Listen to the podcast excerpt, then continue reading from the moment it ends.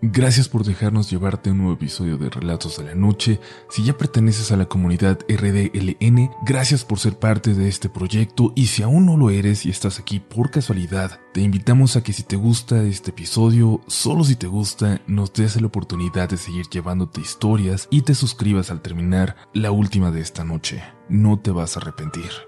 Ojalá que disfruten las experiencias que tenemos para ustedes esta noche, que tengan un café por ahí para escucharlas, que apaguen la luz y que se dejen llevar por los siguientes relatos de la noche.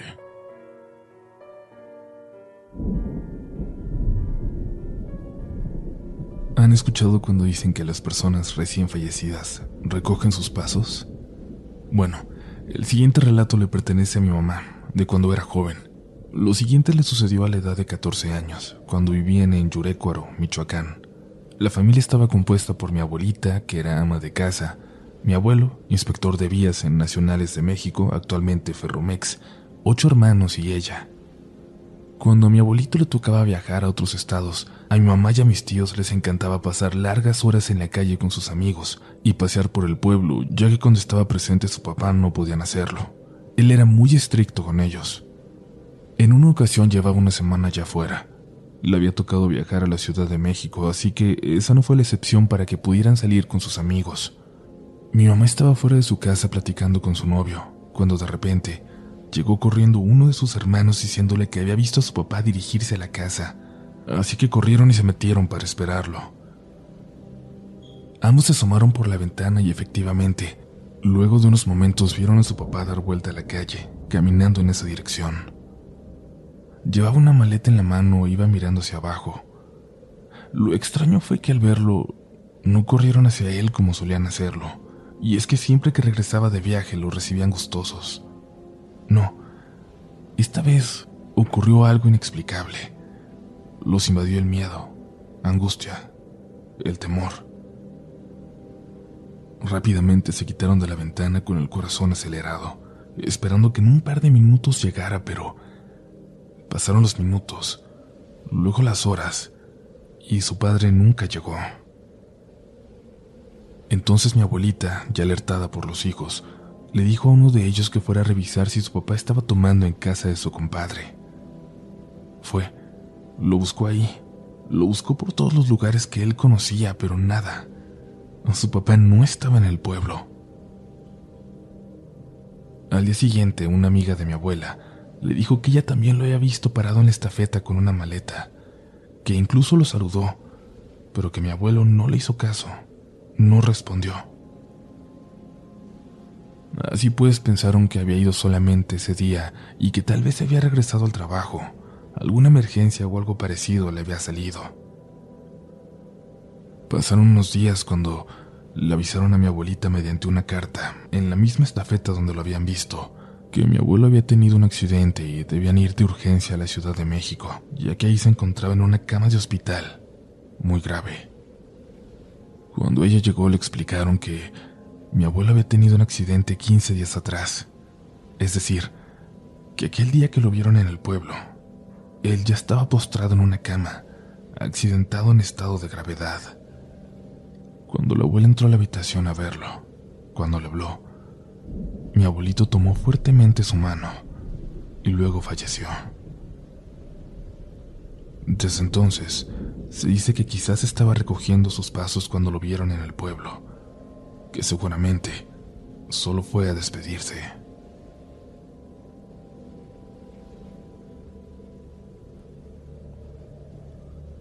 Buenas noches a Uriel y a toda la comunidad. Mi nombre me lo reservo por respeto a la familia esta historia nos atañe a todos en ella. Sucedió cuando yo era pequeño en el Valle de Mexicali, en Baja California, aunque mi familia era originaria de Moroleón, Guanajuato. Allí en Mexicali mis papás nos hacían visitar cada vacación el rancho de los abuelos. Había ciertas comodidades que ellos no tenían, tan sencillas como un baño dentro de la casa.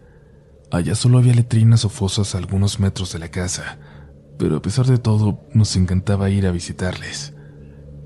Nos querían mucho, nos cuidaban. Siempre buscaban la forma de consentirnos. Por allá no había ni luz eléctrica en ese entonces. Cuando caía la noche, la oscuridad era absoluta. y además había algo extraño. Ya que caía la noche, el abuelo acomodaba en varios puntos alrededor de la casa pilas de madera a la que luego les prendía fuego. Tampoco nos dejaba salir al baño. Había que estar preparados con algún balde por si nos ganaba la urgencia en la madrugada. Yo lo llegué a ver, cómo se quedaba el abuelo allá afuera, frente a la puerta por las noches, con su mecedora, una taza de café y su machete bien filoso al lado. Yo era muy curioso y me llegué a asomar cuando lo escuchaba hablar con alguien. Hacía como que me levantaba por agua y me asomaba apenas sin que se diera cuenta. Pero siempre estaba solo o al menos se veía solo. Yo nada más pensaba que el abuelo ya estaba viejito, que se quedaba hablando solo toda la noche porque era cosa de la edad. Pero un día me comentaron unos primos que el abuelo no dormía porque había algo fuera de la casa que se acercaba por las noches, sobre todo cuando había visitas, cuando estábamos nosotros. No me dijeron qué era, si era un fantasma o algo así pero a mí me dio mucho miedo cuando conocí la historia. Un día de las siguientes vacaciones, al caer la noche, ya cuando todos dormían, escuché mucho ruido en el techo de madera de la casa. Se escuchaban pasos y luego... Luego escuché a mi abuelo gritando groserías. Ya lárgate, cabrón. Vete de aquí. No estés molestando. Yo salí rápido para ver qué estaba pasando. Salí de la casa y mi abuelo al verme corrió hacia mí y me abrazó, apretándome contra su cuerpo como para que yo no pudiera ver nada. Pero él seguía maldiciendo y gritando mientras miraba hacia el techo. Levantaba el machete amenazando y maldecía hacia la oscuridad.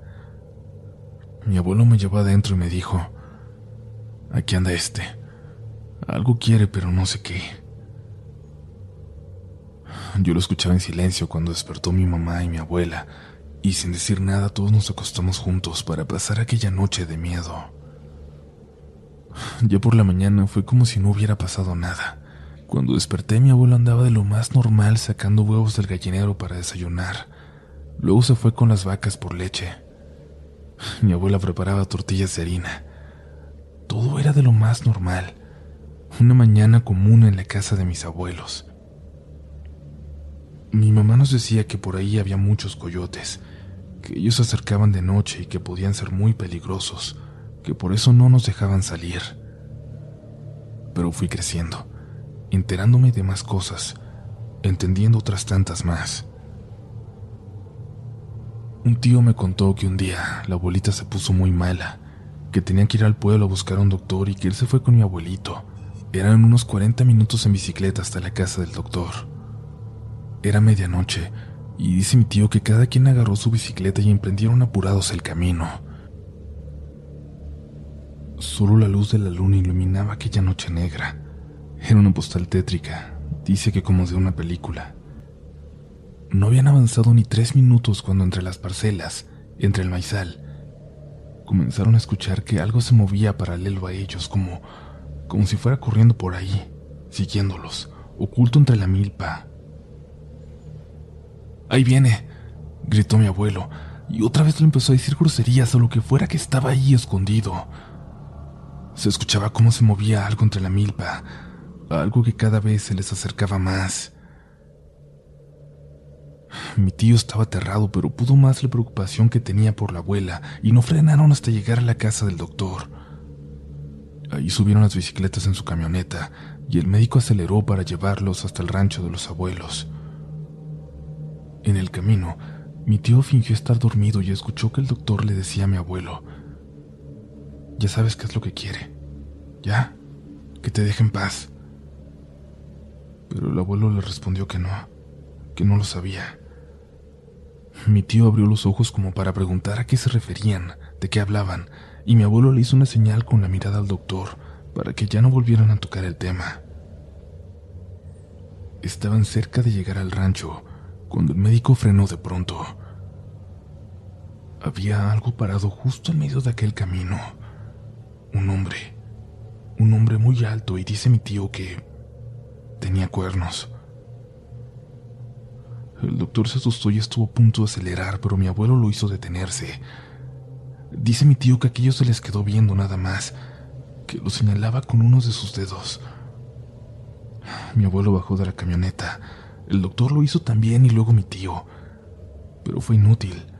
En cuanto lo hicieron, el camino volvió a estar completamente vacío, como si solo se hubieran imaginado aquella aparición. Pasó el tiempo y pasaron las historias. Yo me preguntaba quién era o qué era eso que rondaba el rancho por las noches, aquello que atormentaba permanentemente a mi abuelo. Una mañana de vacaciones que me desperté y fui al gallinero, me encontré con unas huellas que nunca voy a olvidar. Parecían pisadas de gallo, pero de un tamaño que no era para nada normal. Huellas enormes. Mi abuelo notó lo que había visto y se acercó para contarme un poco más de aquellas leyendas. Fue una noche como cualquier otra, así de repente, me dijo cuando noté que andaba algo rondando el rancho. No alcanzaba a verlo, pero lo escuchaba. Le gritaba preguntando quién andaba ahí, pero aquello solo seguía dando vueltas y vueltas. Luego se fue acercando un poco más, y una mañana encontré huellas de chivo que le daban vueltas a la casa. Aquí nunca hemos tenido chivos, solo vacas, y como sabes no están cerca de aquí. Luego se hizo común que encontráramos esas huellas una noche de cada semana, excepto cuando había visitas, cuando venían ustedes, porque, de ser así, aquello viene todas las noches. Mi abuelo continuó y dijo que luego empezó a escuchar una risa, que aquello que andaba rodeando la casa se reía y se burlaba de él, hasta que logró verlo. En la oscuridad de una noche, vio la silueta de un diablo así como el que viene en las cartas de la lotería. Estaba sentado en un tronco de madera que está cerca de la entrada del rancho. Aquella figura no dejaba de reírse, como si le pareciera divertido ver a mi abuelo empuñando el machete, gritándole, retándolo, diciéndole que no era bienvenido, y aquel ser como respuesta solo le seguía apuntando con el dedo. Pasaron años para que mi abuelo se atreviera a consultar con una bruja, explicarle su situación. La mujer le preguntó si había hecho alguna vez algún pacto con el maligno a cambio de riqueza, si le había ofrecido su alma a cambio de las tierras que tenía o algo así, pero mi abuelo siempre se negó. Le dijo que ni siquiera creía en esas cosas. La bruja le dio unos polvos, le dijo que tenía que prender fogatas cuando lo sintiera acercarse y que echara los polvos ahí. Te voy a ayudar a alejarlo, pero si tú le prometiste algo, no hay forma de que lo podamos detener, le dijo. Tiempo después, la historia llegaría a su final. Nos invitaron a una boda a otro lugar del estado, allá por Tijuana, por lo que tuvimos que viajar por carretera en autobús. Yo iba sentado al lado de mi abuelo, él iba pegado a la ventana. Salimos de la central por la noche y pasamos la laguna salada, ese desierto que está antes de empezar a subir la rumorosa. Ahí, mi abuelo solo abrió mucho los ojos y murmuró preocupado. Ahí viene. Nos viene siguiendo este cabrón. Se empezó a poner muy nervioso, se le notaba. En aquel entonces la rumorosa era de solo dos carriles, uno para subir y otro para bajar, no como ahora. A la mitad de la subida, mi abuelo vio algo de lo que mi mamá también fue testigo.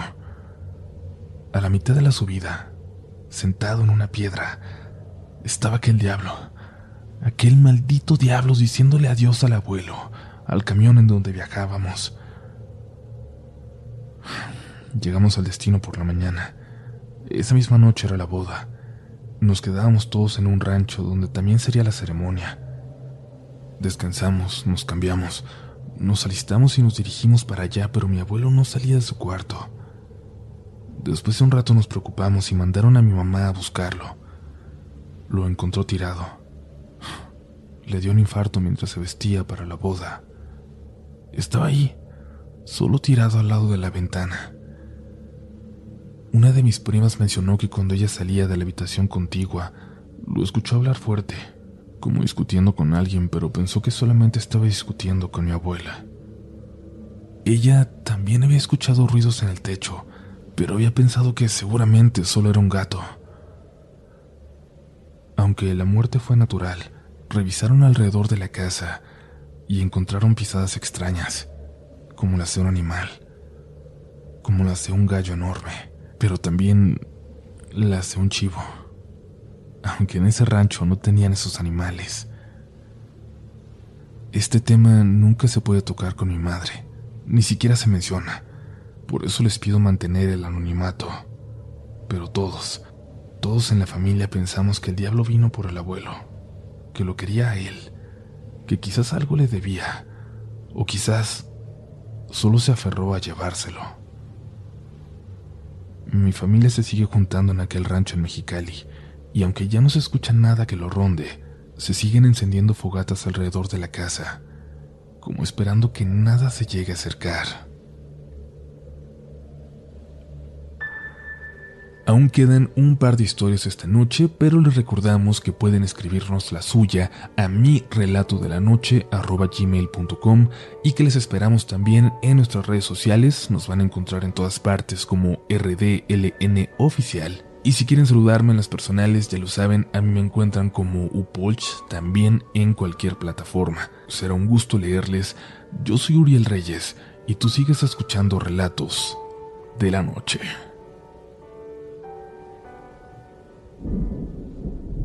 Hola, soy nueva en la comunidad y quisiera contarles algo que llevo guardando ya desde hace mucho tiempo. Algo que nunca se lo he contado a nadie y que si leen en el podcast quisiera que fuera anónimo. Hace muchos años cuando yo era pequeña, por ahí de los siete, íbamos continuamente a visitar a mis abuelos y yo siempre iba emocionada. Me gustaba mucho ver a mi primo y poder jugar con él, pues los domingos se juntaban todos mis tíos para platicar y convivir. Yo siempre recuerdo a mi abuela sentada en el sillón con su chal, de esos de tela, que me picaba un poco la cara cuando la abrazaba. La recuerdo viendo televisión o dormida. Ella estaba enferma y siempre tenía sus pies dentro de una pequeña tina. Cuando me cansaba de jugar me sentaba a su lado y me quedaba dormida. Y un día, mi abuelita falleció mientras dormía. Recuerdo que mis tías le dijeron a mi papá que había fallecido de causas naturales, es decir, no murió de un paro cardíaco ni nada similar. Ese día velamos a mi abuela en su casa. Cuando vi a mi abuelo, yo solo lo abracé y me senté con él. Al día siguiente mi mamá me indicó que yo no podría ir al entierro de mi abuela, que me quedaría con mi primo y que nos cuidaría una prima más grande. La casa de mis abuelos es rara porque primero está la sala en un cuarto aparte, luego la habitación de mis abuelos y luego un cuartito donde guardaban los tiliches. Le siguió un patio grande y después, al fondo, la cocina. Aquel día del entierro, mientras todos los adultos estaban en el panteón, nosotros tres estábamos en la sala viendo la televisión. Cuando de repente se escuchó la licuadora al fondo, como si alguien anduviera en la cocina. Recuerdo que mi prima se nos quedó viendo, pues esto era imposible. Los únicos en aquella casa éramos nosotros tres, solos. Ella fue a la cocina a apagarla y se regresó. Intentó calmarnos como si no ocurriera nada, y habrán pasado unos cinco minutos cuando... cuando escuchamos cómo abrían la puerta de la casa.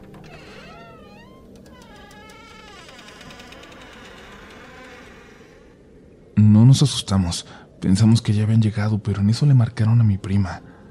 Le dijeron que nos cuidara un poco más, que llegarían tarde, pues iban a comprar la cena. Mi prima no sabía qué decirnos. Se dio cuenta de que habíamos escuchado la llamada, y fue entonces cuando ya nos dio miedo haber escuchado momentos antes la puerta, haber escuchado que alguien estaba entrando. Se prendió de nuevo la licuadora. Le pregunté a mi prima si la había revisado bien, si había alguna falla o algo para que se estuviera prendiendo. Mi prima a estas alturas ya no intentaba calmarnos, ya estaba muerta de miedo también. Notamos el terror en sus ojos cuando nos dijo que la había desconectado. Mi primo se puso de pie. Le dijo que no nos separáramos, que fuéramos todos a apagarla. Atravesamos lentamente, llenos de miedo toda la casa y aquel patio, para llegar finalmente a la cocina. Desde afuera, desde la puerta pude verla. Ahí dentro estaba mi abuela, parada al fondo de la cocina con la luz apagada mirando hacia nosotros. Yo me detuve totalmente asustada, pero mis primos entraron como si nada. Mi prima tiró la licuadora al suelo y luego nos jaló para alejarnos de ahí. Me di cuenta de que ellos no la habían visto. Mis primos no habían visto a la abuela. Años después murió mi tía, luego mi abuelo y finalmente mi papá. Así que tengo muchas anécdotas de ese lugar. Ya se las iré compartiendo.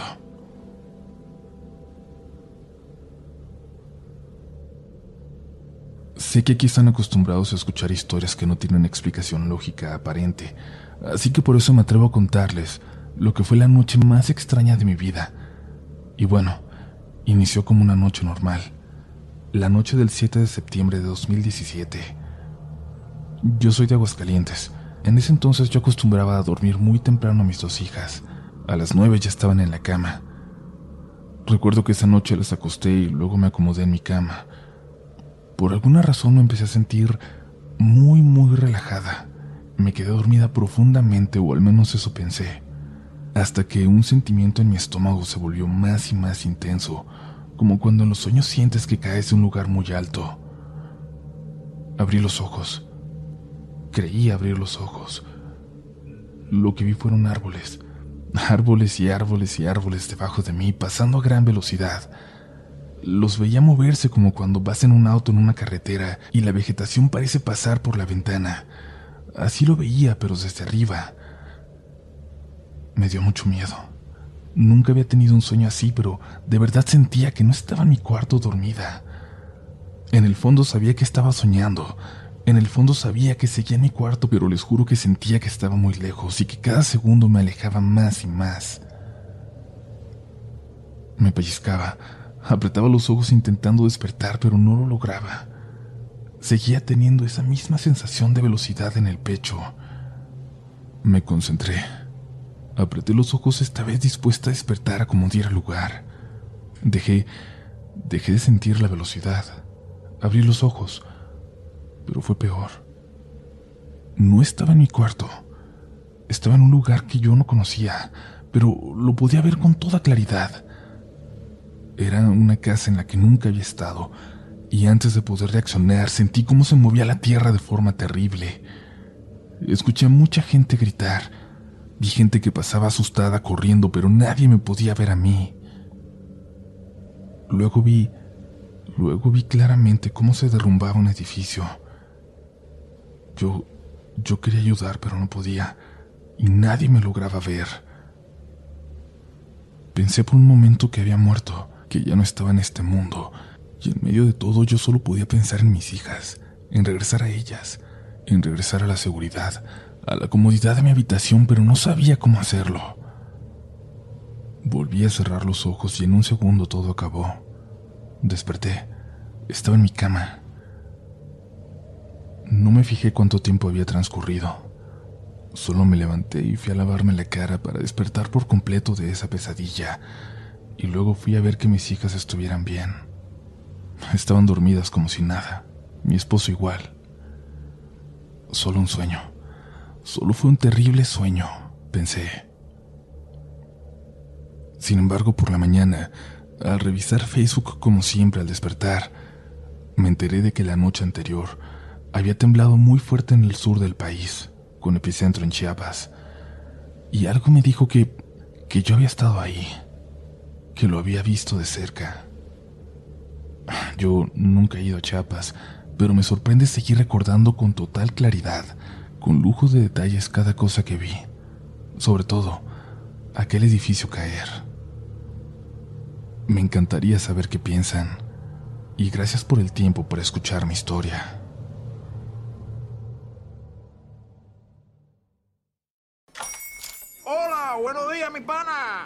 Buenos días, bienvenido a Sherwin Williams. ¡Ey! ¿Qué onda, compadre? ¿Qué onda? Ya tengo lista la pintura que ordenaste en el ProPlus app. Con más de 6.000 representantes en nuestras tiendas listos para atenderte en tu idioma y beneficios para contratistas que encontrarás en aliadopro.com. En Sherwin Williams somos el aliado del PRO.